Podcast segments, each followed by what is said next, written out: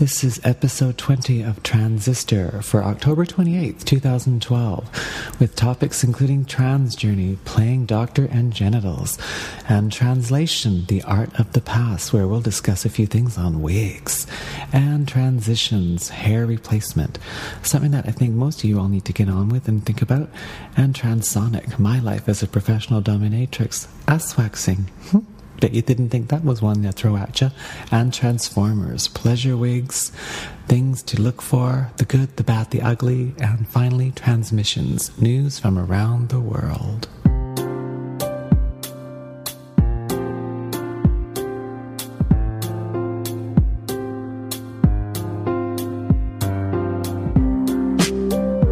This is Transistor with your host, Velvet Steel.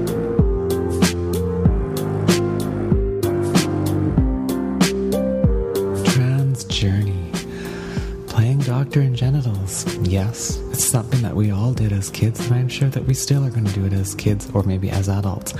And I know that the kids nowadays, they're all curious and they're excitable and they're wanting to know what's going on there.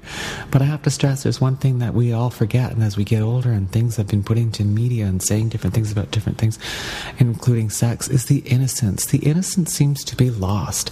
I know myself when I was playing doctor when I was a kid, I certainly wasn't thinking about anything sexy. It was all about curiosity. And curiosity killed the cat. Well, not in this case anyway. It got me more and more eager to learn about different things and see what was out there and listen and learn and all those other things and then laugh. You've heard that one before, haven't you? I know we were playing in the basement of my grandmother's place underneath the stairs, having a grand old time. And, you know, we were looking at stuff. And after we were pulling our pants down and examining each other's genitals and things like that, I couldn't help but wonder, well, how come you've got that and I've got this? And I'd always think that thing about all these other different kids that I was seeing what was under their pants. And yes, no dinky is the same, no pussy is the same, none of those look the same, even as a kid.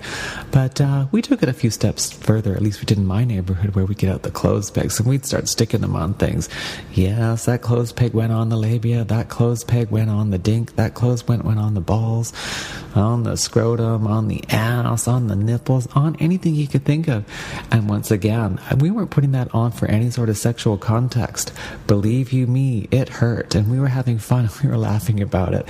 I mean, who's not to be laughing about sticking a clothes peg on someone's ass or on their dinky and letting them dance around, doing this little two-step around as they turned around in front of you?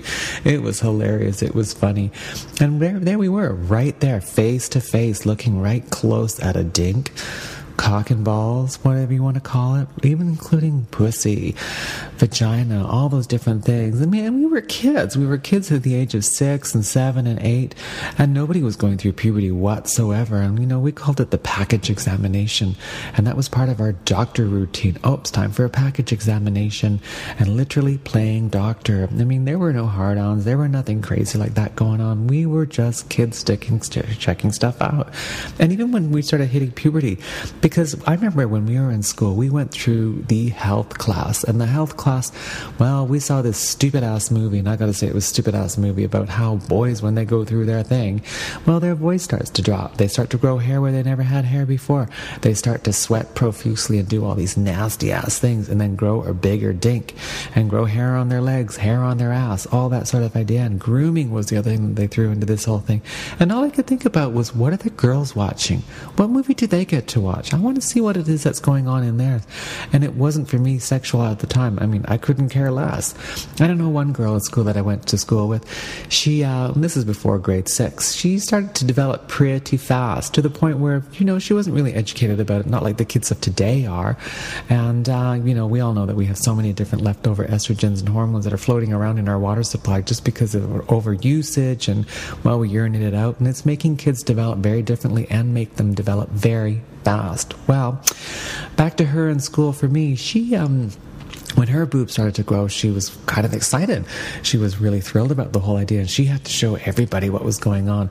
And she had these really, really, really, really tight little boobies, and they were, you know, like picture a balloon. Okay, you blow up a balloon, and it gets really, really tight like that, and then you squeeze it, and you know, especially if you put it to your teeth, kind of thing like that. Well, none of us put her nipples to our teeth, but that's what they looked like. That's totally what they looked like. So here we were watching all this stuff and laughing up a storm. It's laughing up a storm. Totally what we were doing. And I really don't think that she really understood what was going on. Well, of course, for that matter, neither did we. And it wasn't until one of the adults had said to us, Will you stop that? Stop what you're doing when we did get caught. And, uh, you know, I remember her boobs getting pretty damn big until, well, like I said, the adults told us to stop and what we were doing was bad. We didn't think it was. It was just plain, innocent fun.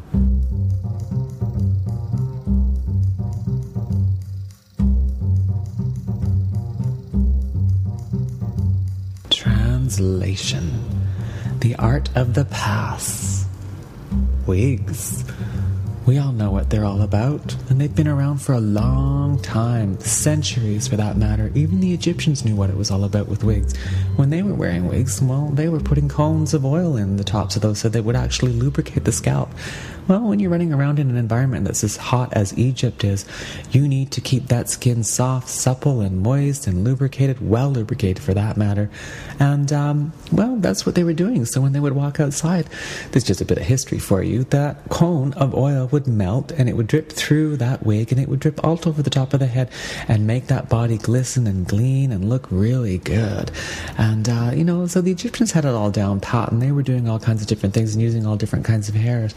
And, you know, bringing ourselves up to today, there was all kinds of different things that we're doing as well. I mean, we have Kanekalon, we have all these different plastics, we have all these different, you know, including horsehair and hair and fur and things that we're putting on our head to make it look like a wig. And yes, believe you me, there are good, bad, and the ugly.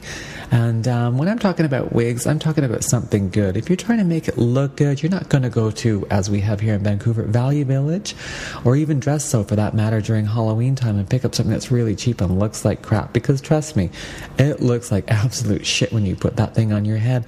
And um, you want it to look good, you want it to look nice, you want it to be smooth and healthy looking, and well, look natural is really what you want it to do if that's what you're trying to do throughout the day.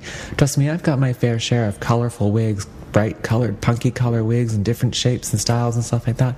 But you want them to be nice.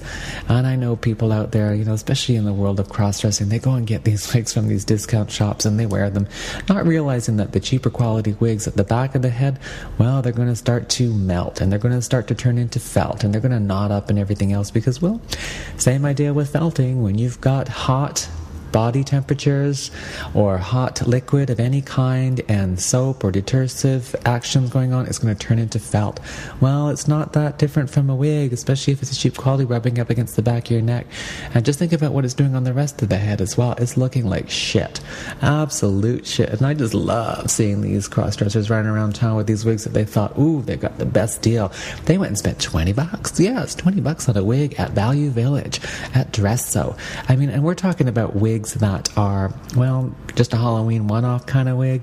And if you want to spend money on a wig that's really good, trust me, you're going to be spending somewhere in the neighborhood of $65 up to even 500 to a thousand more.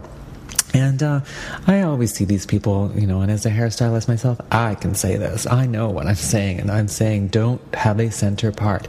Take it off center. You know what that center part's going to do? It's going to make that nose look bigger. It's going to make that chin look more pronounced. It's going to do all those things that you didn't want to do. And really, when you've got an oblong face, as most men do, most cross dressers do, it's not the most flattering. And I don't know where they get off with combing that hair so tight down on both sides.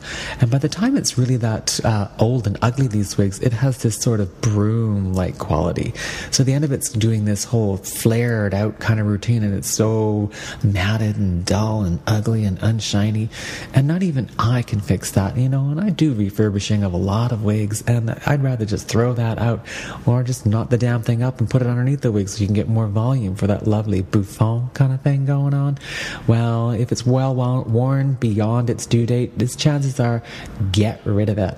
And chances are it's going to be beyond its due date if it's a cheap wig.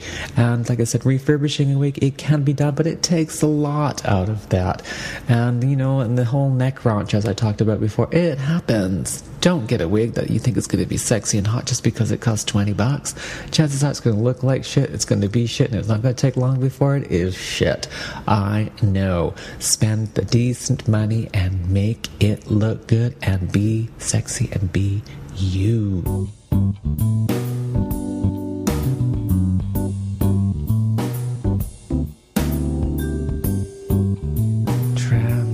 Transitions.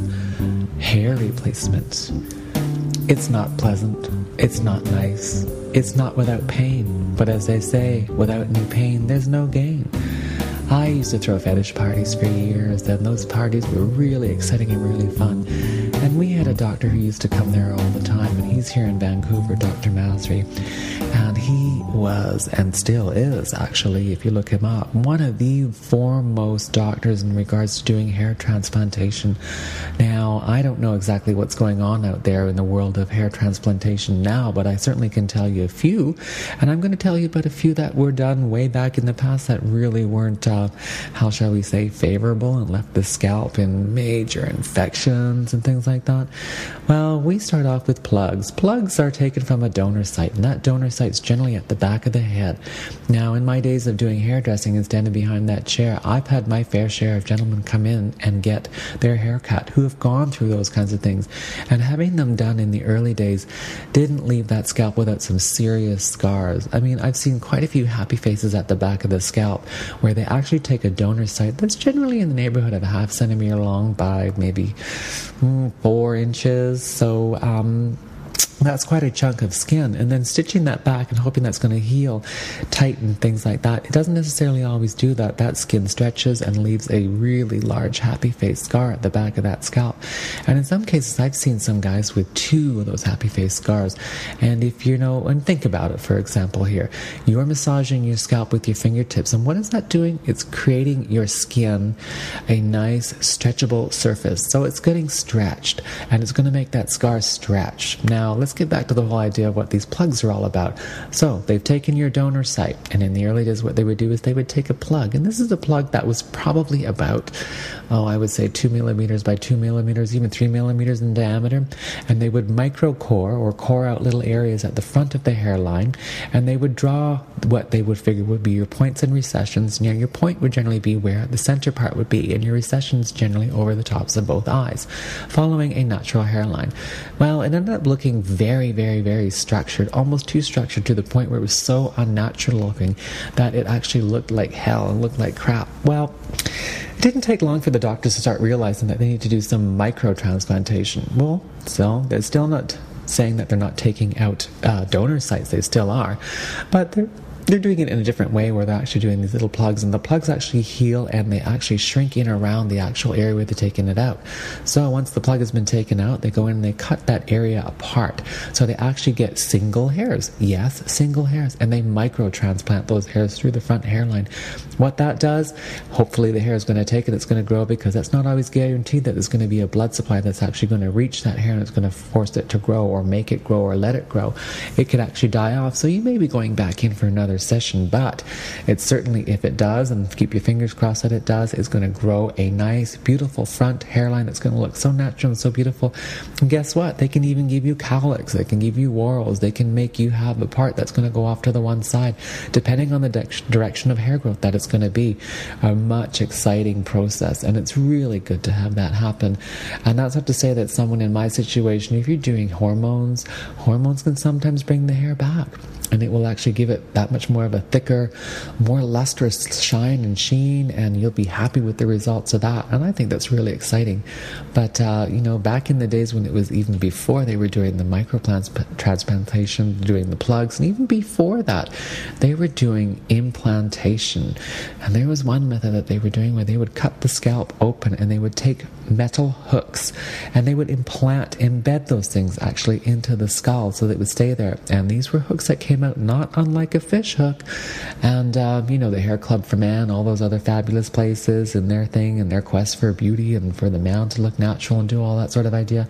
Well, I can tell you, working for them, that was kind of bizarre because they had this sort of really weird technique of embarrassing a man and leaving him sit there so they could actually examine himself in the room while his head had just been freshly shaved. Well, of course, you're going to want to get your hair transplanted or you're going to get a, a piece put on the top of your scalp.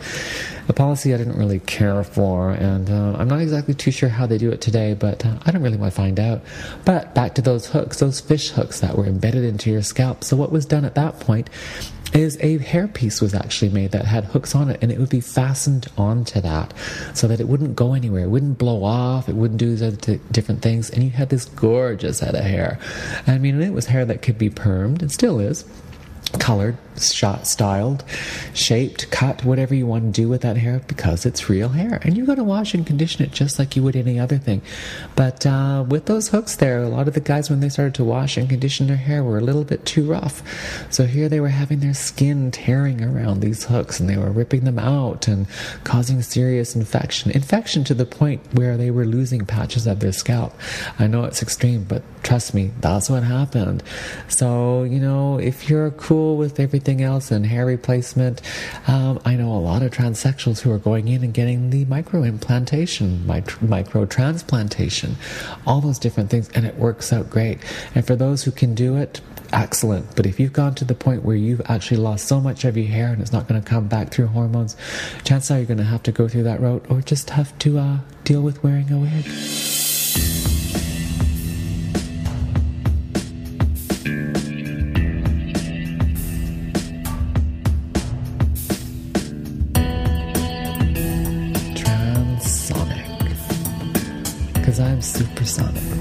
I like to think so. You know, there are things when you're doing domination, or at least things that I was doing when I was doing domination and still am doing domination, um, you know, private and personally and having fun with that. There was always that issue of hair on the crack of that ass. Ooh. Guys get it. And all you guys out there listening, you know what I'm talking about. You've got hair on the crack of your ass. And it's so unsightly at times. And it ends up with those lovely things that we like to call will nots. Will not go away unless you're soaking it with a cloth and it's getting rid of those little chunks of, well, you know, poop. And, um, yeah, so I started to incorporate the whole idea of getting that ass waxed. Oof. Oh, I love it. You know, being an esthetician hairstylist does have its advantages. Getting that wax all nice and hot, getting you all tied up, getting you all tied up spread eagle with your face down, not being able to move, putting that ball gag in that mouth and letting you chew on that for a while, salivating and dripping all that saliva out of your mouth down onto that bed. Mmm, I can just see you writhing in ecstasy. You're writhing so bad that you want me to do something to that ass. But I bet it's not what you think that you want me to do, that I'm going to do. No, I'm going to go and get that ass waxed. Mmm, and I'm going to wax it up with that lovely wax that I've had sitting in the other room, getting so hot and so warm. Oh, it's going to feel so good getting that wax. And I'm going to spread your ass cheeks. First, I'm going to put on my nice pair of rubber gloves and let those snap back and be so beautiful. Mm. I know that sound. You know that sound. We've all been to the doctor just before you put your knees to your face and have the doctor tell you you're going to feel a little bit of pressure. Breathe in, and then those fingers suddenly slip up your bum. Well, that's the sound that I like, but it's the sound that the gloves make when they're snapping onto my hands. And as I'm doing that close to your face and you're chewing on that ball gag, you're wondering what the hell I'm going to do. Well, I'm going to show you. I'm going to take the lid off that nice hot wax that's been simmering for so long, put in my nice wooden spatula, take out a nice glove, let it drip all over that spatula, and I'm going to spread your ass with my other one, my other hand. Ooh, and I'm going to pull on that hair that's buried nice and tight between those ass cheeks that you've got. And I'm going to let that wax just gently cover over that hair Feel it. Can you feel it going on there? I bet you can feel how warm that is, just smothering that hair between your ass cheeks. And I'm going to let it nestle in there. I'm going to grip onto that hair. And I'm going to put that nice piece of muslin stripping on there, cotton stripping on there, rub it in nice and tight so it grips onto some of that wax. And then I'm going to pull a little bit of your skin back. And as I'm pulling a little bit of your skin back, I'm going to grab onto that other strip with my other hand, the other end of that strip, and I'm going to rip it hard. I'm going to yank it off so that hair comes right off and show me that smooth crack of that ass. Mmm. Did you think it was just going to be one go? No, it's not. I'm going to have to do this in several goes. I'm going to have to take that wax and apply it not once, not twice, not three times, probably four, five, six, even eight times, possibly even ten. And I'm going to rip every little hair out from the crack of your ass so you have a nice, smooth butt. And that butthole is just going to look so inviting for me to want to stick something in there. Oh, I bet you're wondering what it is I'm going to stick in there. Well, you're just going to have to wait and find out for my next show.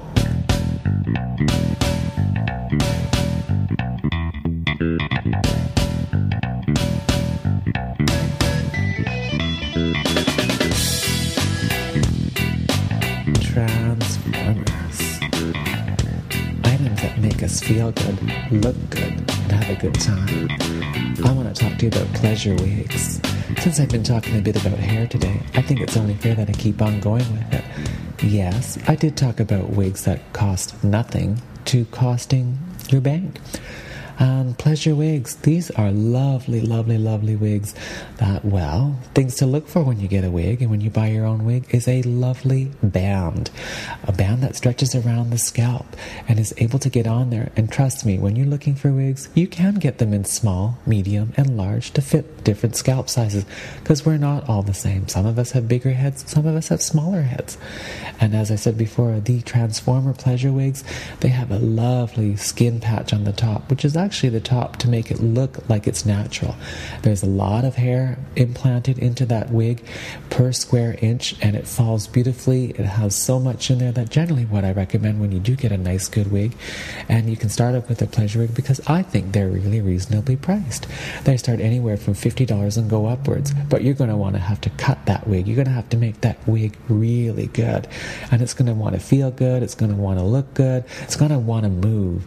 And the, the, the idea behind having a wig move is that it flows across your scalp and across your shoulders, across your back. It's really cool. It's really nice. And for those adventurous out there, you have your choice of blue, yellow, pinks, greens. You also have your choice of curl, natural colors, blondes, brunettes, reds, even pinks and candy colors. Well, that's what you're looking for? Well, then go and check it out and make sure that you got the style that you want to do. And when in doubt, go with a shoulder length. It works for everybody. It looks good. And as I said before, if you're one of those budget minded, you're going to end up having to spend at least $50 to get a nice general wig. And if you have a bank account that just seems to be expansive, well, then why not go down and get yourself a wig that's going to cost you at least two to three hundred dollars? Because that's what they're going to cost. They're not cheap. And of course, I'm talking about human hair wigs. Yes, they do make human hair wigs, but pleasure wigs. Pleasure wigs start off reasonable and they're accessible. And I suggest everybody look into the idea of a pleasure wig.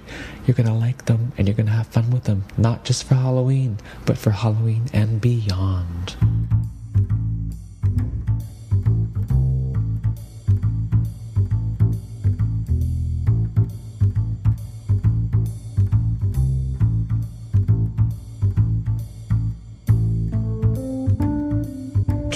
Transmissions. News from around the world. Some not so good, some some good. And you know, and hot on the heels of what we're talking about when it comes to hair, baldness drug made trans show slammed by pressure group. Well, it appears that the transgender campaigners saddened by a gay news anchor Anderson Cooper's show, which they claim sensationalized a marginalized group. This is a story that first appeared on Gay Star News by Matthew Jenkin. A U.S. TV show featuring a man who claims anti-baldness drugs made him transgender has been slammed for sensationalizing an already marginalized group of people. The show, hosted by gay news anchor Anderson Cooper, touts the interview with trans woman Mandy as an exclusive. In a publicity statement for the segment due to be aired on Anderson Live the 13th of September, which is already aired, the program made says Mandy's ex wife will also speak about how the gender identity transformation has affected their son. Huh. Well, I can tell you that I saw the show and I thought it was really actually stupid. I'm just throwing that in there. So, the National Center for Transgender Equality condemned the program with the advocacy group's executive director, Mara Keisling, branding it as another case of sensationalizing an already marginalized population. She added that she was surprised, saddened, and disappointed at Cooper. In the past, Anderson Cooper and his team have earned a great deal of respect from trans people for their coverage of our issues, she said in a statement on September the 12th. Tomorrow they'll throw away all of that. Worst of all, they seem on misinforming the public about the casualties of trans identity. Keisling said Cooper should know better and that this is and is calling on activists and journalists to highlight the potential harm the show might cause. Huh, they really went to extremes, didn't they? Well, trans talk show pulled from South Korean TV. That's sad because it looked like it had the opportunity to be something good. Anyway, a groundbreaking talk show pulled after a week following vigorous protests from social conservatives. This is an, also an article from Gay Star News by Anna Leach. A groundbreaking talk show that would have featured interviews with transgender people every week has been pulled from a South Korean TV channel a week after it was launched. XY That Girl, broadcast at midnight on KBS Joy, prompted protests from conservative groups who rallied outside the TV station and took out newspaper ads denouncing the show. The ads attacked KBS Joy for fanning sexual diversity and warned children will blindly follow in the steps of transgenders. Huh. This kind of smacks of people following the steps of being homosexual, don't you think? Wow, our people are stupid? Anyway, the KBS Joy announced that they were canceling the show after ta- taking viewers' opinions into account on the XY That Girl website. South Korean society is socially conservative, but recent successes of trans women celebrities have suggested a broader acceptance. Trans woman Harisu has built a successful pop career, and a trans contestant was recently successful in the country's version of TV show Next Top Model. Since 2006, trans people can legally correct their gender on all official documents. But protests from Christian groups met Lady Gaga, who met Lady Gaga's performance in South Korea in April, pressuring the organizers to ban under 18 year olds from concert. These are protesters that were also avid in the banning of or getting rid of one, the X or the XY, that girl's three presenters. Um, this was also Korea's only openly gay celebrity Hong Sek Cheong, who was blacklisted from the industry after he came out in 2000. He has recently built his TV career back up, but spoke in an interview in June about how the pressure made it impossible to sustain a relationship. That's really sad. And finally, Terrence Higgins Trust launches UK's first health guide for trans people. The UK's largest HIV charity has launched two guides available online aiming to provide advice for transgender people. This is an article by Ben, ben Triton. UK's largest HIV and sexual health charity has launched two guides available online aiming to provide health and well-being advice for transgender people. The guides have been launched with the hope of pushing down the HIV rates of specifically among trans women, which is estimated to affect between 11.5% to 57% in Europe. That's huge. Michelle Ross, trans awareness facilitator at Terrence Higgins Trust, said it's becoming increasingly clear that trans people today face a range of issues that place them at increased risk of infection. We know, for example, that many trans people have ongoing problems and around body image and self esteem, which can lead them to take serious risks with their health. The guides, which can be viewed online at www.tht.org UK backslash trans women and the same one for trans men, give information and advice on various issues that could affect trans people. The online guides will cover topics including how to guard against HIV and other sexually transmitted infections, STIs. Both guides have detailed information on how to prevent against contracting an STI and wearing protection, to the risks of oral sex and the different ways in which people can contract HIV. Information for people assessing or accessing post exposure prophylaxis PEP have after they have unprotected sex is also given. Trans-specific advice is offered on how changing testosterone levels in transgender people can make them more vulnerable to infection, something that I bet most of you didn't know. And more specialist advice will be offered to anybody considering going through gender confirmation surgery. So this is a site that promises to be that much more comprehensive. I suggest you all go and have a look. The guides also explain the process of cervical screening for transgender men, fertility and health problems to be aware of through the process of binding, where trans men bind their breasts to gain a more masculine, flatter chest. And I'm going to talk about that at a later show as well. And speaking of guides, Ross said the trust was hugely proud of them and that they hoped it would give trans people the support and confidence to take control of their sexual health.